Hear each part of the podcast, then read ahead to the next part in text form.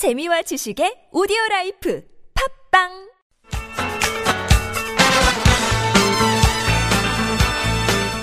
지금부터 펼쳐지는 10분간의 강의가 여러분과 자녀들의 행복 지수를 바꿀 수도 있습니다. 김정미의 라디오 특강. 안녕하세요. 라리스타 국민 DJ 김정미입니다. 여러분, 주말 오전 가족들과 뭘 할까 고민하십니까? 그렇담 저와 함께 라디오 특강으로 먼저 가보자고요. 대치동 엄마들도 혀를 내두른 빅파더가 경기 방송에 왔어요. 평범한 아빠의 진솔한 자녀 교육법이 장안의 화제입니다. 엄마만의 절름발이 교육법은 이제 가라! 아빠가 나간다! 두 번째 시간인데요. 공부가 즐겁다, 아빠가 좋다의 저자 이민구가 말합니다. 10배 큰 아빠 효과 교육법 잠시 후에 시작하겠습니다. 네, 반갑습니다. 예. 저는 사실 지방에서 그 전 뭐 서울에서 서울로 올라온 게 이제 한 5년 정도 됐어요. 그래서 이제 처음에 대치동에 올라오니까 뭐 여러 가지 환경들이 많이 다르잖아요. 그래서 어, 대치동에서 이제 살아 살면서 이렇게 지냈던 그런 이야기들을 좀 들려드릴까 합니다. 그리고 사실 제가 먼저 거기를 와서 이렇게 교육을 하게 된 데는 좀 어, 사연이 있는데요. 그 이제 지방에서 이렇게 서울로 어, 제가 이제 회사 발령이 나서 오게 되면서 지방집이 그 당시에 잘 안 팔렸어요. 그래서 한 세 달 정도 있다가 어, 집사람은 올라오고 저는 먼저 올라오게 됐었거든요. 그러다 보니까 교육을 이제 제가 먼저 이렇게 애들을 어, 이렇게 돌봐주다 보니까 마지막까지 애들 졸업할 때까지 이제 제가 담당을 하게 된 거예요. 처음에는 이제 어떻게 보면 대치동 엄마를 좀 따라잡아야 되겠다 싶어가지고 뭐 관련되는 책도 좀 보고 어 뭐 나름대로는 이제 뭐 이렇게 저렇게 알아봐서 학원도 뭐 가보고 이랬는데 뭐 그게 안 되더라고요. 그래서 뭐 지방에서는 공부 좀 했다고 하는 애가 이제 스트레스를 엄청 받고 아빠인 저도 어 괜히 애들 데리고 와서 진짜 망치는 거 아닌가라는 그런 자괴감도 사실은 가지고 있었고 그랬죠. 그래서 나중에 제가 이제 어 결국에 어, 마음을 좀 정리한 것은 그래. 어, 대치동은 엄마들이 그런 정보들을 가지고 엄마 주도형 교육을 하는데 이걸 내가 따라갈 수는 없는 거고 어, 다시 바꿔서 나는 아이 주도형 교육을 한번 해보자라는 이제 이런 생각들을 사실은 하게 됐어요. 그래서 그 다음부터는 철저하게 이제 아이 위주의 이제 교육을 하게 된 거죠. 이제 아이가 원하는 방식으로만 이제 저는 지원을 해주는 이제 그런 이제 아빠가 되기로 말하자면 한 거예요. 그래서 이제 그런 그렇게 하다 보니까 아이도 이제 거기에 대한 적응을 하게 됐고 그래서 이제 뭐 지방에서도 조금은 잘한 아이였지만 어쨌든 여기 와서 이제 본인의 경쟁력이 더 높아진 것 같아요. 그래서 어 결국은 뭐 그 고등학교 다니는 동안에도 자기가 마지막까지 공부를 잘 했었고 뭐 원하는 자기가 그런 꿈을 또 이뤘었고 그 다음에 더 중요한 것은 어 지금 대학생이 됐거든요. 지금 3학년인데 어 대학교에 가서도 얘가 이제 자기 주도적인 어떤 삶을 사는 거예요. 근데 고등학교 때 엄마 주도형으로 이렇게 살았던 애들은 고등학교 끝나고 대학교에 들어가면 거기까지는 잘 가요. 그런데 대학교에 가서 애들이 이제 방황하는 애들이 상당히 많아지거든요. 그래서 그런 측면에서 어, 아이들은 참 아이 주도형으로 키우는 게 맞겠다라는 그런 생각들을 어, 많이 하고 있습니다.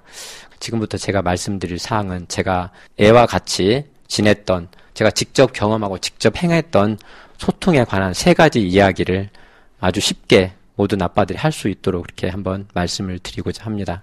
그 첫 번째는 그 요리를 통한 소통이었습니다. 제가 애들하고 소통한 게 저는 요리를 개인적으로는 그 아들만 셋 있는 집안에서 자랐기 때문에 둘째로 자랐기 때문에 요리에 대한 거부감은 사실 없어요. 그냥 뭐 어떤 주어진 상황에서건 모든 요리는 다 만들 수 있다. 그냥 재료만 가지고 그 재료를 가지고 이런 생각을 기본적으로 갖고 있기 때문에 그래서 애가 저희 집은 또 특이하게 저희 뭐 와이프가 그 원래 뭐 가정 담당 교사였는데요.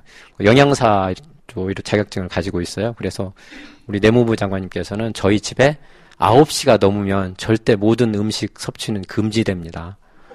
아, 그러게 저희 집에 철칙같이 그렇게 돼 있었어요. 애들이 어렸을 때부터. 그래서 애들이 아, 우리 집에는 그 통닭 같은 거 저녁에 먹는 게 소원이다. 이런 말을 할 정도로 원래 그랬어요. 근데 대치동에 살면서 애들이 이제 그 수험생이잖아요. 학원이 끝나면 10시에요. 10시에 끝나고 집에 오면 배고프잖아요. 대치동은 또 특이한 게 그 야간 자율학습이 없어요. 그러니까 5시 정도면 집에 보내줘요. 그러니까 애들이 한 6시 정도 밥 먹고 이제 가는 거죠, 학원에. 이제 뭐, 얘 같은 경우는 이제 학원을 뭐 많이 다니진 않았기 때문에 집에서 쉬다 가기도 그러기도 하는데, 갔다 오면 어쨌든 애가 배가 고프잖아요. 내 엄마는 택도 없는 거예요. 그러면 애가 이제 아빠를 쳐다봐요. 애절한 눈빛으로. 그러면은, 응? 아빠는 이제 그 눈빛을 외면을 못하죠. 모든 아빠들이 사실 딸들한테는 약하잖아요. 그래서 어 제가 이제 요리를 하기 시작합니다. 그런데 이제 요리를 아무 요리나 하면 또 저도 이제 우리 집사람한테 또 이렇게 구박을 받으니까 그렇게는 못하고 항상 애가 소화가 잘 되는 뭐 죽이라든지 이제 스프 이런 종류들을 활용해서 하는데 어 가능하면 야채 같은 걸 많이 넣어서 이제 영양식을 만들어서 이렇게 애한테 줍니다. 그렇게 하면 애가 이제 그걸 잘 먹죠. 이런 식으로 이제 요리를 가지고 그렇게 했는데 나중에 애가 글을 썼는데 그때까지는 전에는 몰랐어요. 근데 글을 썼, 썼는데 보니까 엄마는 자기한테 영양푸드라는 걸 만들어줬고 아빠는 힘들었을 때 그 아빠가 해준 음식은 힐링푸드였다라고 이렇게 애가 표현을 해놨더라고요. 그래서 아 그래 어, 이렇게 수험 생활이 어떻게 지치고 이런 애들한테는 정말 그럴 수도 있겠구나라는 생각을 사실은 이제 책을 나중에 보고 나서 원고를 보고 나서 이제 그런 것을 깨달았어요. 그래서 어, 저는 확신하건데 어쨌든 그렇게 아빠들이 사실은 요리를 잘하고 못하고를 떠나서 아빠들이 자신들을 위해서 뭔가 정성을 다해서 이런 것들을 해준다 그러면 애들이 아빠의 사랑을 느끼지 않을까라는 그런 생각들을 감히 하거든요. 그래서 그런 것들을 시도해 볼 필요가 있겠다. 물론 아빠가 처음부터 시도하려면 어려울 수 있을 거예요. 엄마가 조금 도와주면서 그런 것들을 한번 시도해 보는 것도 좋은 방법이겠다라는 생각을 해 봅니다. 그 다음에 두 번째는 어, 마중이라는 걸로 제가 표현을 했는데요. 마중을 통한 소통입니다. 어, 내가 이제 학교 끝나고 어쨌든 학원에 가서 학원 끝나면 10시잖아요. 물론 대치동은 집 앞에 학원이에요. 사실 동네 학원이죠. 근데 뭐 데리러 가지 않아도 사실 상관은 없습니다. 근데 제가 굳이 데리러 갔던 것은 어떻게 보면 저도 그걸 하나의 소통의 어떤 자 어, 수단이나 이런 걸 삼고자 사실은 데리러 갔던 거죠. 그러면 데리고 오면서 손을 잡고 와요. 저희는 자, 애가 좀 중학교 때부터 제가 많이 이렇게 했기 때문에 뭐 그런 거부감은 없어요. 그래서 손을 잡고 오면서 뭐 이런저런 얘기를 하죠. 절대 저는 공부 얘기는 한 적이 없습니다. 오면서 이제 친구 얘기, 뭐 제가 기억하는 친구 이름도 몇 명 돼요. 그래서 요즘 어떤 친구는 어떤이라고 이제 얘기를 하기도 하고, 그 다음에 학교에서 뭐 재밌었던 일이 있는, 있었는지 뭐 그런 거 물어보고, 엄마 같이 흉 보고, 뭐, 이런 식으로 이제 애하고 같이 하죠. 예. 그렇게 이야기를 할 때, 특히 이제 아빠들이 좀 이렇게 알아두셨으면 좋은 건 뭐냐면은, 그냥 듣기만 하면은 애가 신이 안 나잖아요. 그래서 그럼 애가 뭔 얘기를 하면, 아, 그랬어? 아, 정말 좋았겠다, 뭐, 어? 뭐 그래서 어떻게 됐는데 이렇게 말하면 야 그렇게 이제 어떤 공감하는 이런 반응을 보여주면 약간 되게 재밌어 하잖아요. 그다음에 또 뭐 요즘에 애들 많이 쓰는 뭐 헐, 뭐 대박 뭐 이런 얘기들 이렇게 추임새 같은 거 한 번씩 넣어주면 애들은 아빠가 자기 말에 대해서 되게 공감을 해주고 이렇게 느끼기 때문에 아빠를 아주 친밀하게 느끼게 됩니다. 그래서 그런 식의 어떤 시도를 해보는 것도 좋겠다라는 생각을 하고요. 그 다음에 세 번째 제가 시도한 건 뭐냐면은 산책이라는 겁니다. 산책을 통한 소통인데요. 어, 애들, 요즘 애들 진짜 힘들거든요. 특히 수험생 같은 경우 많이 힘들죠. 어떻게 보면 정신적인 여유가 사실은 없어요. 그래서 그 뭐 제가 산책을 가자고 그래도 애들이 아, 그런 것들에 대해서 이렇게 좋아하지는 않아요. 처음에. 그런데 막상 가고 나면 또 되게 좋아해요. 그래서 이제 처음에 산책을 이렇게 엄마, 아빠하고 같이 가는 게 어렵다 그러면 엄마하고 같이 셋이 가서 이렇게 하는 것도 좋겠죠. 어. 근데 이제 거기서도 주의할 점 제가 뒤쪽에 또 말씀드리는데 엄마의 역할이라는 게 사실 상당히 많은 부분을 차지하고 있어요. 그렇게 그렇게 말하자면 산책을 가잖아요. 그러면 어, 산책을 가서도 뭔가 애들한테 기억에 남을 만한 거, 그 다음에 애들, 뭐, 어떻게 보면 힐링 차원에서도 애들이 좀, 정신적으로 좀, 아, 좀 긴장을 풀 수 있는 그런 것들을 한 번쯤 시도해 주는 것도 좋을 것 같아요. 어느 날은 제가 어, 고3 때였어요. 이제 책에 보니까 고3 때라고 돼 있더라고요. 그래서 어, 제가 양재천면이 이제 가깝잖아요. 대치동은. 그래서 거기를 갔는데 그날은 갔더니 뭐 토끼풀 이런 거 있잖아요. 그런 것들이 많이 피어 있는 거의 요즘 때인 것 같아요. 요즘에 지금 걷다 보니까 그게 많더라고요. 그래서 어렸을 때 저희 토끼풀 반지 이런 거 기억하실지 모르겠는데 손톱을 이렇게 줄기 잘라가지고 하는 거 있잖아요. 그날은 갑자기 그게 생각이 난 거예요. 그래서 토끼풀 반지를 제가 토끼풀 반지하고 팔찌를 두 가지를 만들어서 딸하고 엄마한테 같이 해줬어요. 엄마하고 딸하고 또 싸우면 안 되니까요. 그래서 그렇게 해줬더니 어, 저도 지금도 말하자면 눈에 선한데 딸의 눈에 눈물이 약간 비치는 걸 제가 본 적이 있어요. 애가 말하자면 상당히 감동을 했다는 거죠. 그런데 이번에 책을 써, 썼는데 그 책 내용에 뭐라고 돼 있냐면은 어, 그때 아빠가 말하자면 토끼풀 반지를 그 해준 게 자기가 지금까지 아빠한테 받았던 최고의 선물 중에 하나였다라고 얘가 표현을 하고 있어요. 그리고 그 당시 아빠는 자기한테 최고의 로맨티스트였대요. 그렇게 표현을 해놨더라고요. 그래서, 어, 뭐, 애들이, 그 딸내미가, 그리고 그것도 아빠한테 뭐, 어, 최고의 로맨티스트라고 이렇게, 어, 그런 표현을 써줄 정도면 아무리 쑥스럽고 뭐, 좀, 그렇게 좀 그래도 한번 시도해볼 만한 한 거잖아요.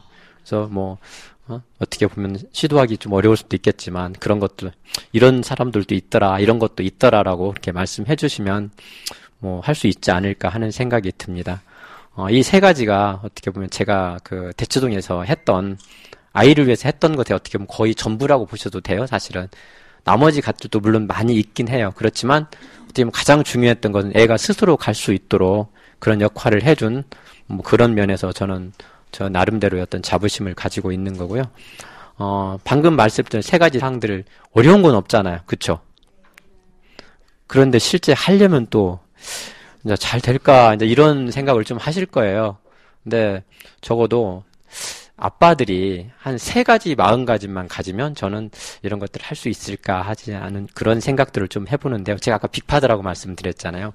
여기서 빅이라는 의미가 B-I-G잖아요. 그, 저기 스펠링으로 따지면. 그래서 B는 뭐냐면 빌리프. 말하자면 믿음이라는 거잖아요. 믿음을 가진 아빠. 이제 자녀에 대한 믿음을 가진 아빠라는 거죠.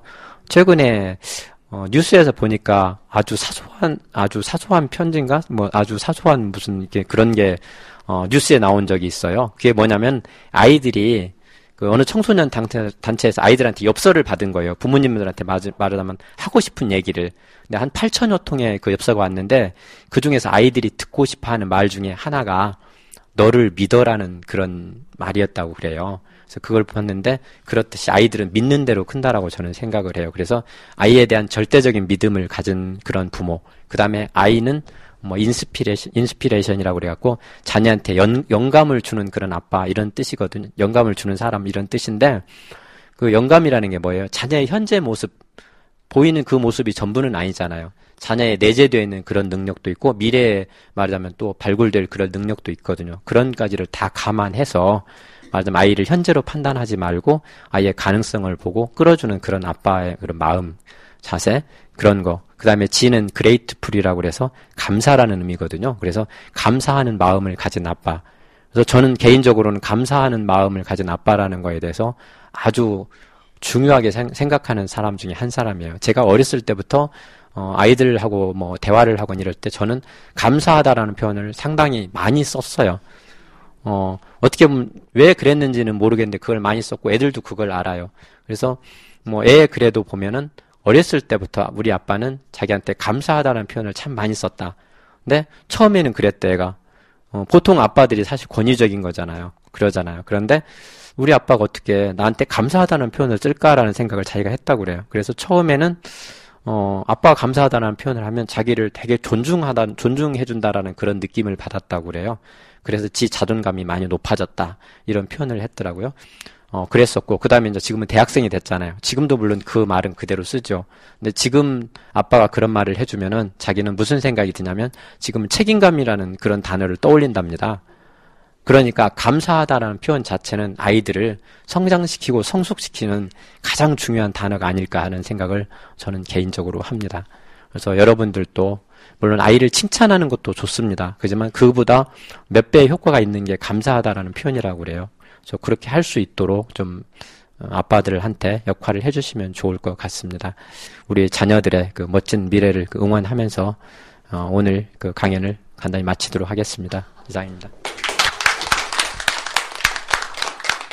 핸드폰을 쓰기 전에도 사용법을 읽으면서 우리는 왜 가장 소중한 아이 교육법에 대해선 배우려 하지 않았을까요? 아빠들이여, 누가 당신을 돈 버는 기계를 하는가? 그대의 진가를 발휘할 때가 되었다. 무너진 가장의 권자는 그대 자신만이 바로 세울 수 있으므로. 지금까지 저는 김정미였습니다. 여러분 행복하세요.